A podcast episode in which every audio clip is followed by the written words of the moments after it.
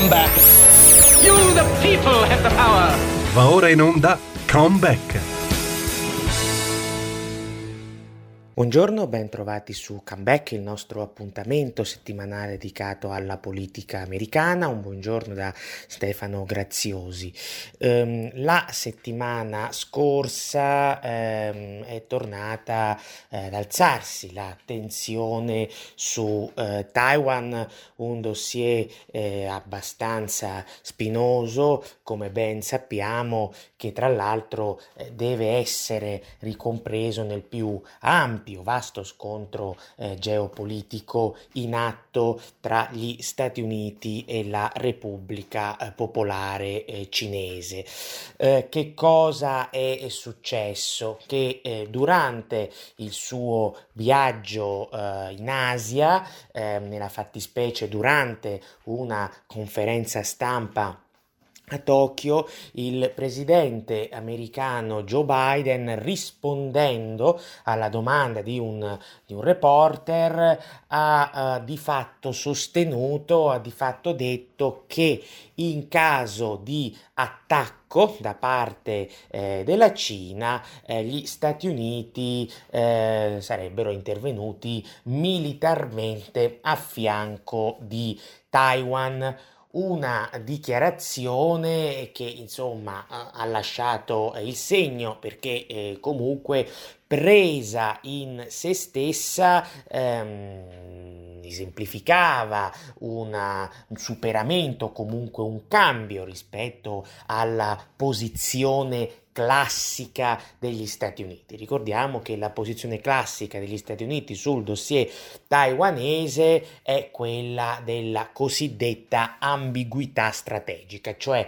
non chiarire preventivamente se gli Stati Uniti eh, siano meno disposti a intervenire militarmente a difesa dell'isola in caso di invasione cinese. La dottrina dell'ambiguità eh, strategica eh, ha ovviamente una funzione di carattere eh, deterrente eh, perché si ritiene che la Cina, non sapendo quale possa essere la reazione eh, americana, alla fine si asterrà dall'agire. Ebbene, le parole di Biden eh, segnavano, ripeto, prese in se stesse, eh, un superamento o comunque un cambiamento di questa, di questa dottrina perché lui di fatto eh, si è impegnato ad intervenire militarmente, quindi da quelle parole sembrava che fosse disposto, o meglio, si impegnasse a mandare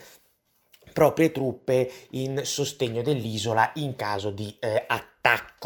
Tuttavia, nel giro di pochi minuti, eh, lo staff della Casa Bianca è intervenuto e ha in certo senso minimizzato, per meglio dire, proprio rettificato la dichiarazione di Biden. Lo staff della Casa Bianca ha detto che la posizione degli Stati Uniti non cambia, che gli Stati Uniti continuano a riconoscere la politica dell'unica Cina, questo anche Biden lo aveva detto, che gli Stati Uniti proseguivano appunto ehm, eh, gli esponenti della Casa Bianca, eh, continuavano, avrebbero continuato, eh, continueranno a mandare armi a Taiwan ai sensi del Taiwan Relations Act, e però dall'altra parte hanno sostenuto che in realtà Biden eh, durante la conferenza stampa era stato frainteso, che lui non aveva mai detto o comunque non intendeva dire che ci sarebbe stato un superamento, un cambiamento della, dell'ambiguità, dell'ambiguità strategica, della dottrina dell'ambiguità eh, strategica e che quindi non intendesse dire eh, di, eh, insomma, non, non intendeva impegnarsi a inviare, preventivamente almeno a inviare proprie truppe in sostegno dell'isola. Ora, questo tipo di dinamica si era già eh, registrato lo scorso ottobre. Anche a ottobre Biden in un primo momento era sembrato, eh, diciamo, impegnarsi a difendere Taiwan in caso di attacco, a difenderla direttamente e anche allora però lo staff della Casa Bianca era prontamente intervenuto dicendo che in realtà il presidente era, era stato frainteso e che sarebbe rimasto, diciamo, in piedi, sarebbe rimasta in piedi la dottrina dell'ambiguità, dell'ambiguità strategica. Ora, eh, le parrocchie, questo, diciamo, questo mezzo incidente ha poi, lo sapete, eh, diciamo, creato delle, delle, forti tensioni con la Repubblica Popolare Cinese, che è comunque intervenuta in modo molto duro, eh, dicendo che la riunificazione di Taiwan ci sarà e che gli Stati Uniti non potranno fermarla e quant'altro. E si sono verificate poi tutta una serie di interpretazioni su questo nuovo mezzo incidente. Eh, tra chi diceva eh, guardate Biden lo ha fatto apposta, in realtà è una strategia per dare un segnale a Taiwan pur non in modo ufficiale, che comunque ci sarà un sostegno eh, attivo degli Stati Uniti, che gli Stati Uniti la difenderanno, eh, e chi invece ha derubricato tutto a una gaff, all'ennesima gaff di un presidente americano, Joe Biden, che eh, appunto non è certo la prima volta che viene smentito, comunque le sue dichiarazioni vengono rettificate dal proprio staff eh, tempestivamente. Uh, eh, che si trattasse di una strategia la vedo francamente un po' difficile, nel senso che ehm, questi, questo tipo di dinamiche, questo tipo di incidenti di comunicazione in realtà eh, non hanno, non sortiscono un grande effetto benefico né per gli Stati Uniti né per la stessa né per la stessa Taiwan, perché eh, mi pare evidente che un presidente americano che dice una cosa di quella portata per essere poi smentito 15 minuti dopo, o grosso modo, insomma, pochi minuti dopo, dal suo stesso staff, eh, episodio che tra l'altro tende a ripetersi perché vi dicevo si era già verificato molto simile a ottobre, beh io non vedo come questo, eh, diciamo, questo tipo di eh, episodi appunto possano eh, esercitare o possano rafforzare diciamo, la deterrenza statunitense nei confronti della Cina sul dossier eh, taiwanese. Questo è il primo elemento che mi porta a ritenere che più che una strategia qui ci troviamo davanti eh, ad un vero e proprio errore. Un errore, attenzione, eh, non derubricabile soltanto eh, alla ben nota confusione dell'attuale presidente eh, americano che abbiamo eh, purtroppo visto in atto eh, su vari fronti in questo anno e mezzo della sua amministrazione, ma in realtà ci sono delle ragioni, credo più, credo più profonde, delle ragioni di divisione all'interno della stessa amministrazione americana un'amministrazione appunto che in questi mesi ha mostrato più di una volta di non essere affatto compatta sul dossier Cina e nella fattispecie sul dossier Taiwan. Um,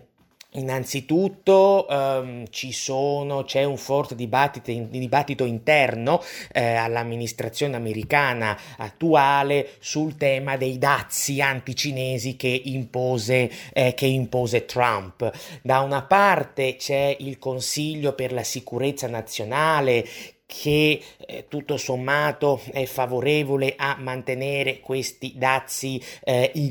intatti. Dall'altra parte c'è il Dipartimento del Tesoro che al contrario mh, mm, sta cercando di eh, allentarli, se non proprio revocarli del tutto, però in qualche modo ridurli. E non è un caso che in Asia, nel suo tour asiatico, Biden eh, abbia detto eh, che probabilmente o comunque di star considerando la possibilità di ridurre, di ridurre questi dazi. Anche qui da una parte ci sono state quelle dichiarazioni molto dure su Taiwan, dall'altra invece questo ramoscello d'ulivo sul piano commerciale. C'è chi parla di una classica strategia dell'alternanza tra bastone e carota, ma anche qui secondo me più che una strategia ci sono delle divisioni interne alla Casa Bianca rispetto a cui Biden non riesce a trovare poi una sintesi efficace. Ma eh, sempre sul tema cinese, già l'anno scorso si erano registrati degli attriti eh, o comunque delle forti differenze tra il Dipartimento di Stato che tutto sommato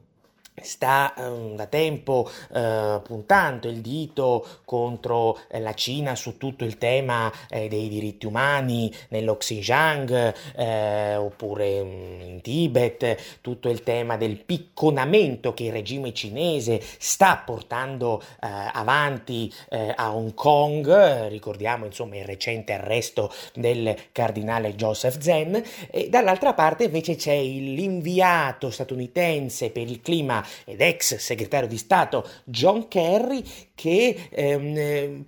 preme per la linea morbida. Um, John Kerry sostiene che comunque con la Cina bisogna cooperare, soprattutto sul piano climatico e che per evitare di far deragliare questa cooperazione, tutto sommato bisogna chiudere un occhio su determinate questioni. Non a caso l'anno scorso i repubblicani hanno duramente criticato Kerry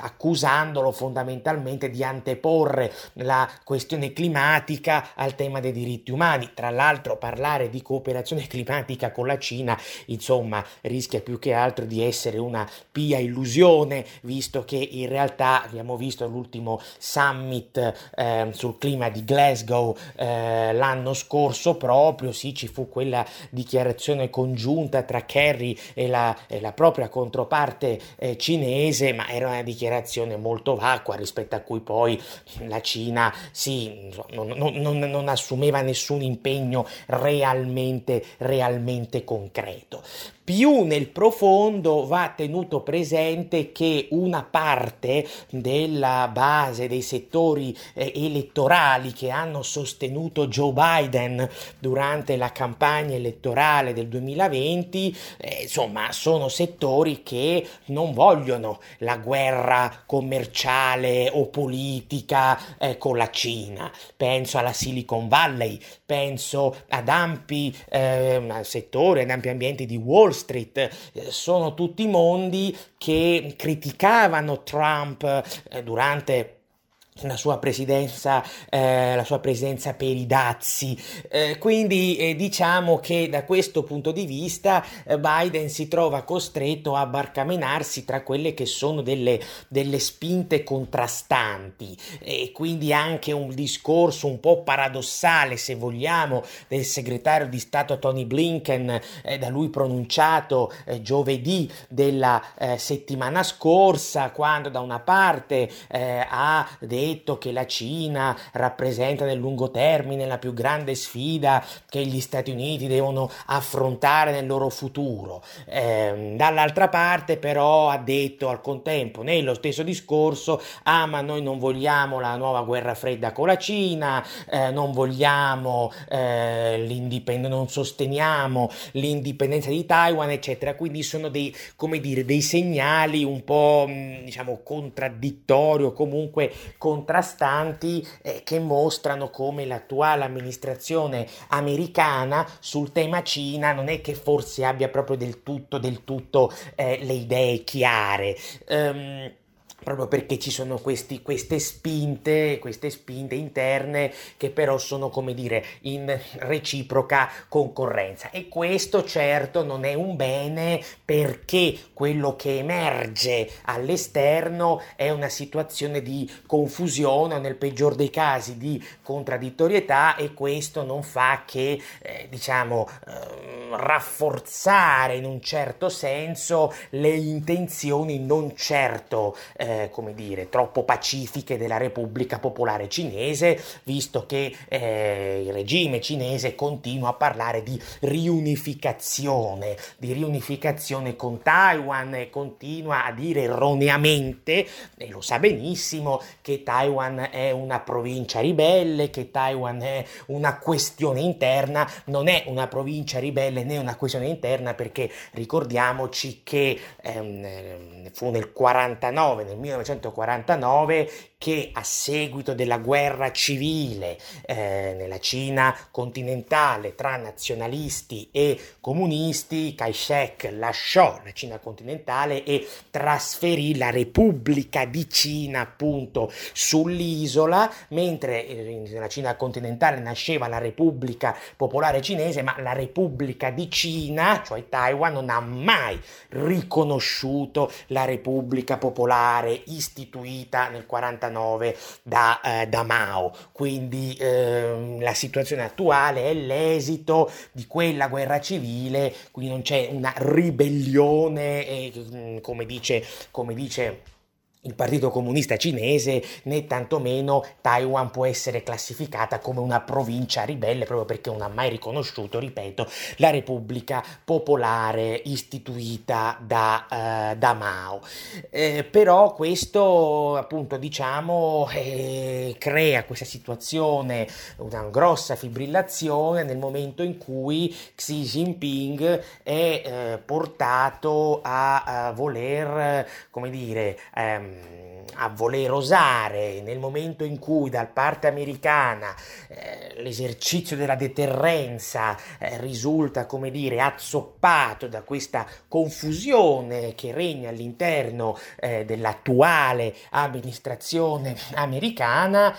questo diciamo è un, un fattore che insomma può risultare problematico e spingere indirettamente lo stesso Xi Jinping ad agire, anche perché dalle parole di Blinken, per esempio, dello scorso giovedì, lui ehm, non ha escluso totalmente eh, il passaggio di Taiwan sotto la Cina, ha detto che questa cosa va nel caso risolta con mezzi pacifici, qui non attraverso un atto militare, ma non ha escluso questo passaggio, il che diciamo risulta insomma abbastanza, abbastanza problematico, come dicevamo all'inizio il dossier taiwanese ehm, ha sicuramente una sua specificità geografica e storica, ma va ricompreso all'interno poi di quello che è lo scontro in atto tra Cina e Stati Uniti per l'ordine internazionale. La Cina insieme alla Russia è una potenza ma, mm, revisionista che vuole appunto picconare l'ordine eh, internazionale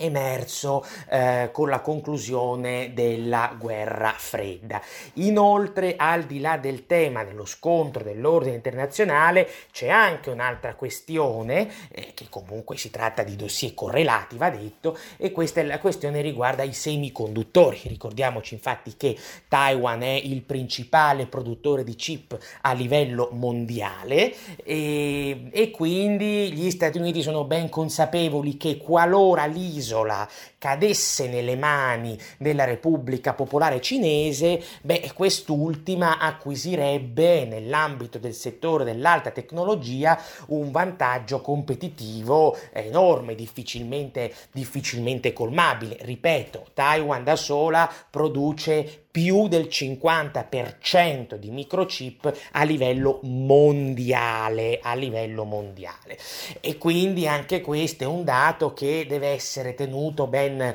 deve essere tenuto ben presente nello scontro eh, che appunto eh, va a riguardare, va a riguardare Taiwan e eh, in un certo senso è bene che la stessa amministrazione Biden si affretti a trovare una linea il più eh, coerente possibile e che non sia una linea, come dire, di eh, arrendevolezza nei confronti della Repubblica Popolare Cinese, perché se questo dovesse accadere, eh, se questa linea così contraddittoria e debole dovesse proseguire, la Cina rischia appunto di approfittarne sia sotto il profilo tecnico e quindi accaparrarsi il vantaggio ehm, ehm,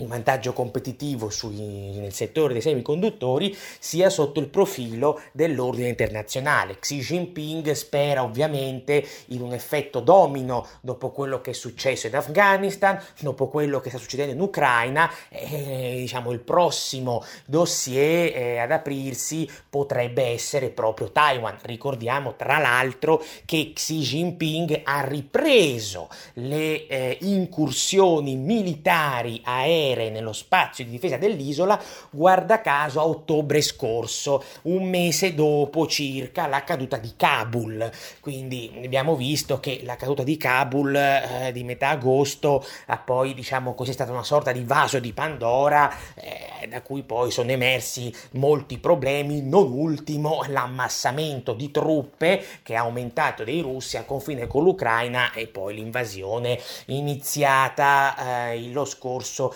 24, lo scorso 24 febbraio. Per cui è eh, bene che eh, la Casa Bianca, eh, diciamo così, torni ad una politica di ferma deterrenza come accadeva ai tempi di Donald Trump e di Mike eh, Pompeo eh, e che insomma riesca anche a trovare come dicevo una linea, una linea di forte coerenza, di salda coerenza in grado di dissuadere la Cina dall'agire. Vedremo se questo eh, accadrà o se al contrario eh, il dossier taiwanese paese sia destinato a eh, tramutarsi in una nuova crisi internazionale. Io farei una breve pausa.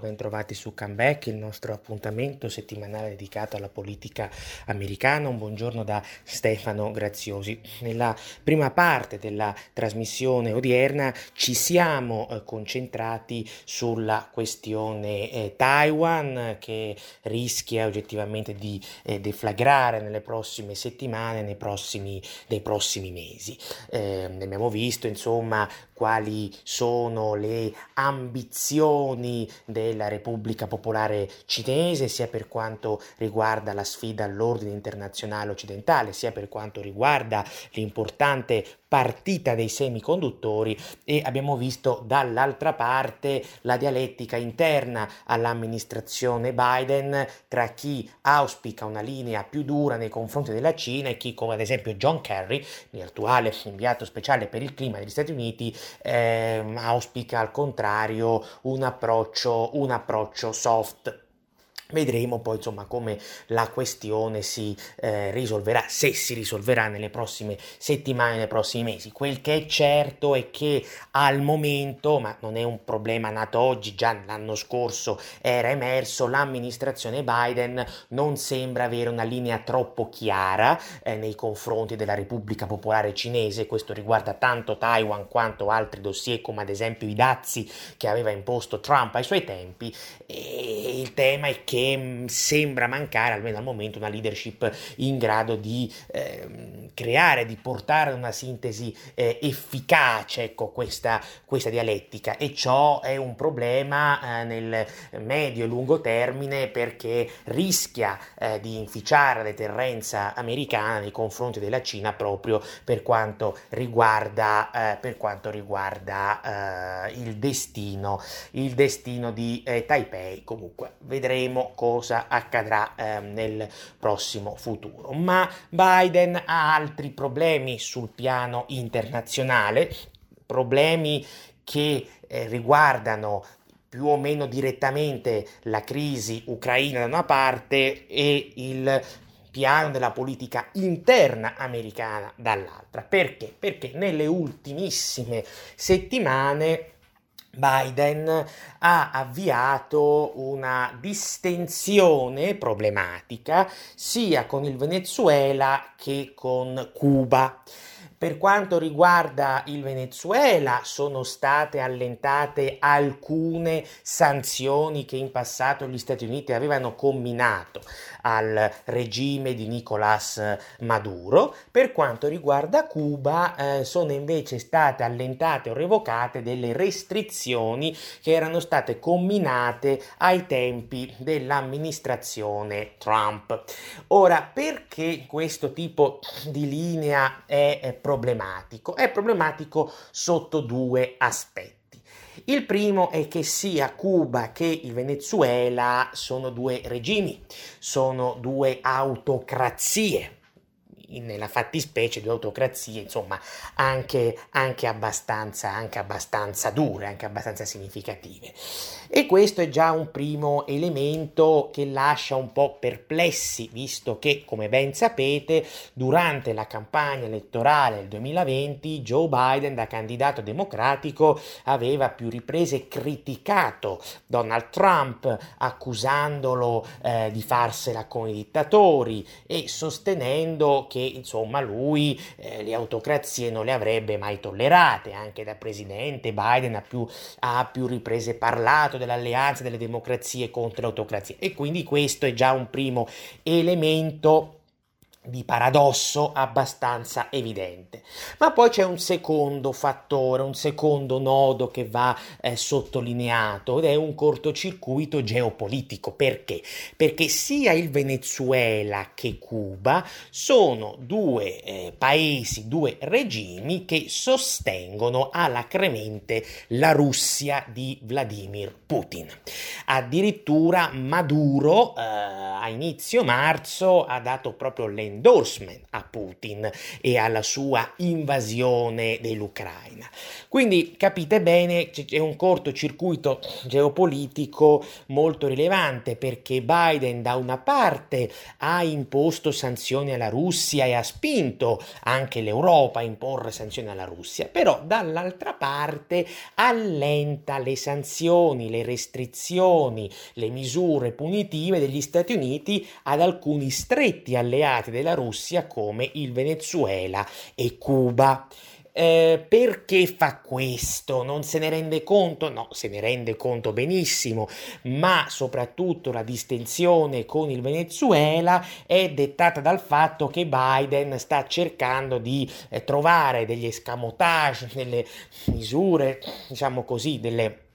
delle, eh, dei fattori che gli consentano di eh, arginare il problema del caro energia. Ricordiamo che gli Stati Uniti da ben prima dell'invasione russa dell'Ucraina stanno combattendo con il caro energia, almeno, e ripeto, almeno dallo scorso agosto, e il tema del caro energia è un tema ovviamente che contribuisce alla forte impopolarità dell'attuale presidente americano, una impopolarità che rischia poi di trasferirsi all'intero Partito Democratico e questo è un elemento molto problematico soprattutto nel presente anno quando sapete che a novembre si terranno le elezioni di metà mandato. Quindi è anche in quest'ottica che Biden sta cercando di muoversi. Il problema, lo capite bene, è che se lui da una parte impone le sanzioni alla Russia, ma dall'altra allenta la pressione sui principali alleati della Russia, beh, sta, diciamo così, indebolendo gli effetti delle stesse sanzioni occidentali, perché nei fatti indirettamente concede alla Russia delle scappatoie rispetto alle sanzioni che lui stesso Biden sta comminando e questo è un serpente, è l'effetto del serpente diciamo così che, che si, morde, che si morde la coda. Ma poi non è neanche detto alla fine che questo tipo di strategia ripaghi l'attuale presidente americano in vista delle elezioni di metà mandato. Eh sì, perché allentare la tensione su Cuba e, sulla, e, su, e, sul Venezuela rischia per lui di essere un grosso problema, per esempio, nello stato della Florida. Lo stato della Florida in cui, insomma, storicamente c'è un forte anticastrismo, c'è un forte sentimento di critica nei confronti di Maduro e più in generale è uno stato in cui storicamente c'è un forte sentimento anticomunista e antisocialista. Tra l'altro la Florida tradizionalmente è uno swing state, quindi uno stato che di volta in volta cambiava, come dire, appartenenza partitica, mentre da alcuni anni a questa parte sta diventando sempre più repubblicano. Tra l'altro in Florida, proprio quest'anno, si gioca la riconferma il governatore Ron DeSantis, che eh, diciamo qualora ce la dovrebbe fare, diciamo qualora ce la facesse ad essere rieletto, è in pole position per candidarsi alle, pro, alle, alle, mm, alle prossime primarie presidenziali del Partito Repubblicano. È ovvio che una eh, politica di distensione verso il Venezuela e verso Cuba da parte della Casa Bianca rafforza enormemente il Partito Repubblicano in Florida e rafforza quindi enormemente lo stesso Ron DeSantis. Quindi anche qui eh, c'è questo paradosso eh, per cui alla fine Biden potrebbe pentirsi di questa, sua, di questa sua scelta paradossale non solo in termini internazionali, perché indirettamente questa distinzione con Venezuela e Cuba aiuta Putin, ma anche in termini interni, perché indirettamente questa distinzione con Venezuela e Cuba eh, rafforza i repubblicani in Florida e nella fattispecie eh, rafforza politicamente il governatore della Florida stessa che è appunto il repubblicano Ron DeSantis. D'altronde, eh, che eh, questi paradossi, questi cortocircuiti non sono nuovi per Biden, ne abbiamo parlato a più riprese in queste ultime eh, settimane, soprattutto per quel che concerne l'Iran ed è lo stesso tipo di discorso. È da più di un anno che Biden sta negoziando con Vladimir Putin per rilanciare il nefasto accordo sul nucleare iraniano, è da aprile 2021 2021 queste negoziazioni non si sono interrotte dopo l'inizio dell'invasione russa eh, dell'Ucraina, stanno proseguendo, non è che non ci siano problemi, eh, sia chiaro, eh, ci sono anzi alcuni attriti eccetera, però non si sono interrotte e il processo di distensione sta, sta, andando, sta andando, avanti. piccolo particolare, l'Iran è uno stretto alleato di Putin, uno stretto alleato della Russia e ha già chiaramente detto da marzo che sosterrà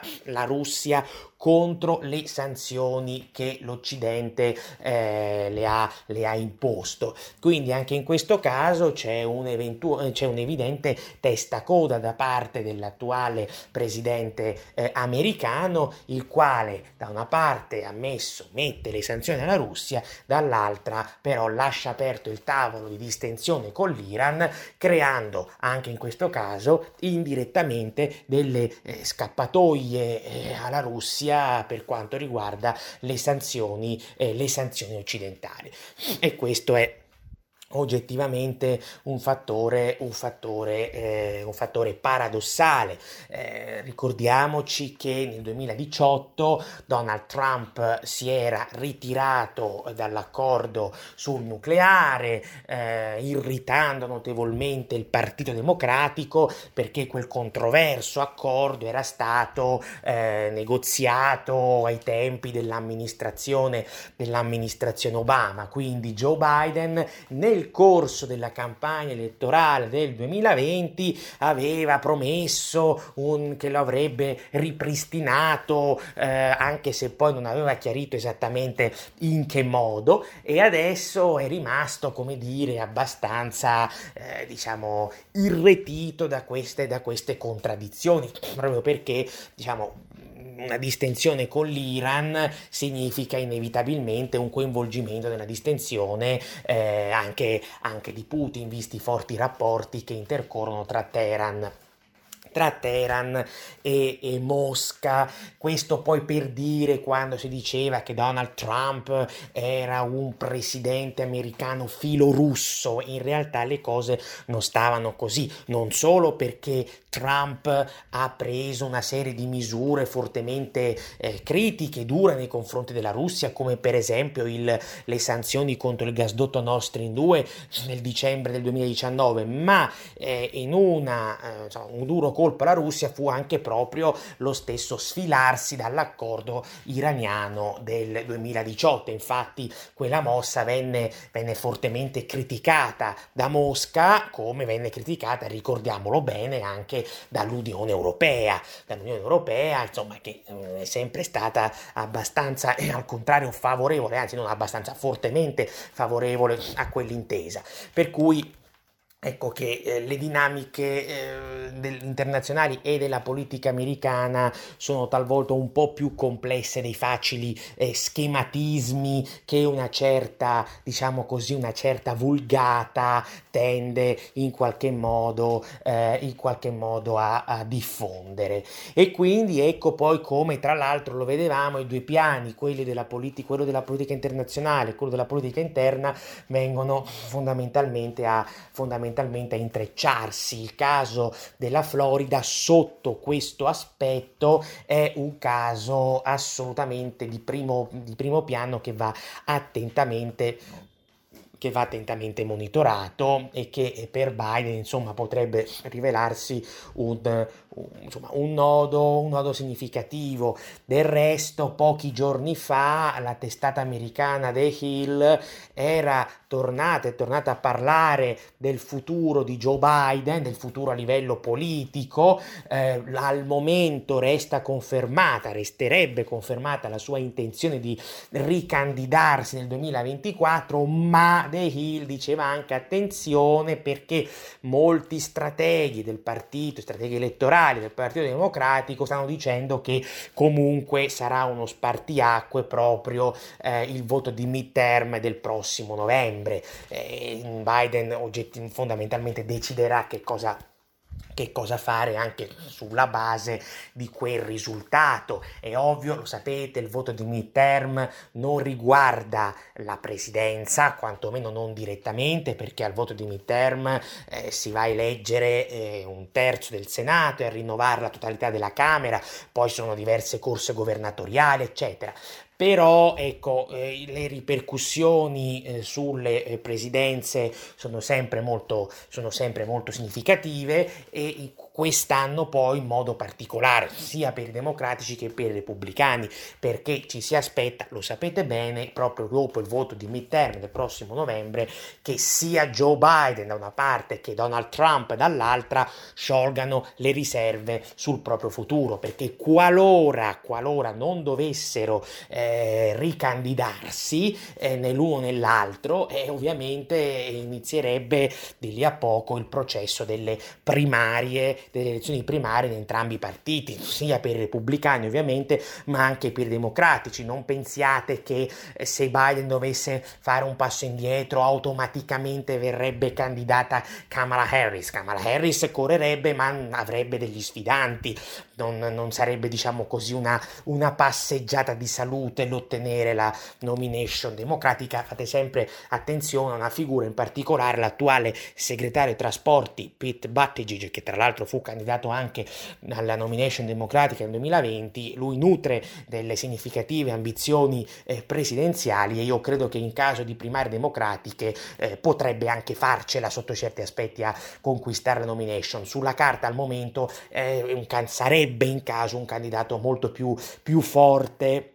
dell'attuale vicepresidente degli Stati Uniti Kamala Harris in cui, il cui grado di popolarità eh, è, lo sapete, è crollato e che dal punto di vista politico, insomma, per ora almeno, finora almeno non è che abbia conseguito chissà quali risultati. Vedremo poi come la situazione si eh, evolverà eh, ovviamente nelle prossime settimane e nei prossimi mesi. Eh, io per oggi eh, vi eh, saluto e vi do appuntamento alla prossima eh, settimana. Una buona giornata da Stefano Graziosi. Come back. Come back. Then in the name of democracy, fight for a new world. Avete ascoltato Come Back.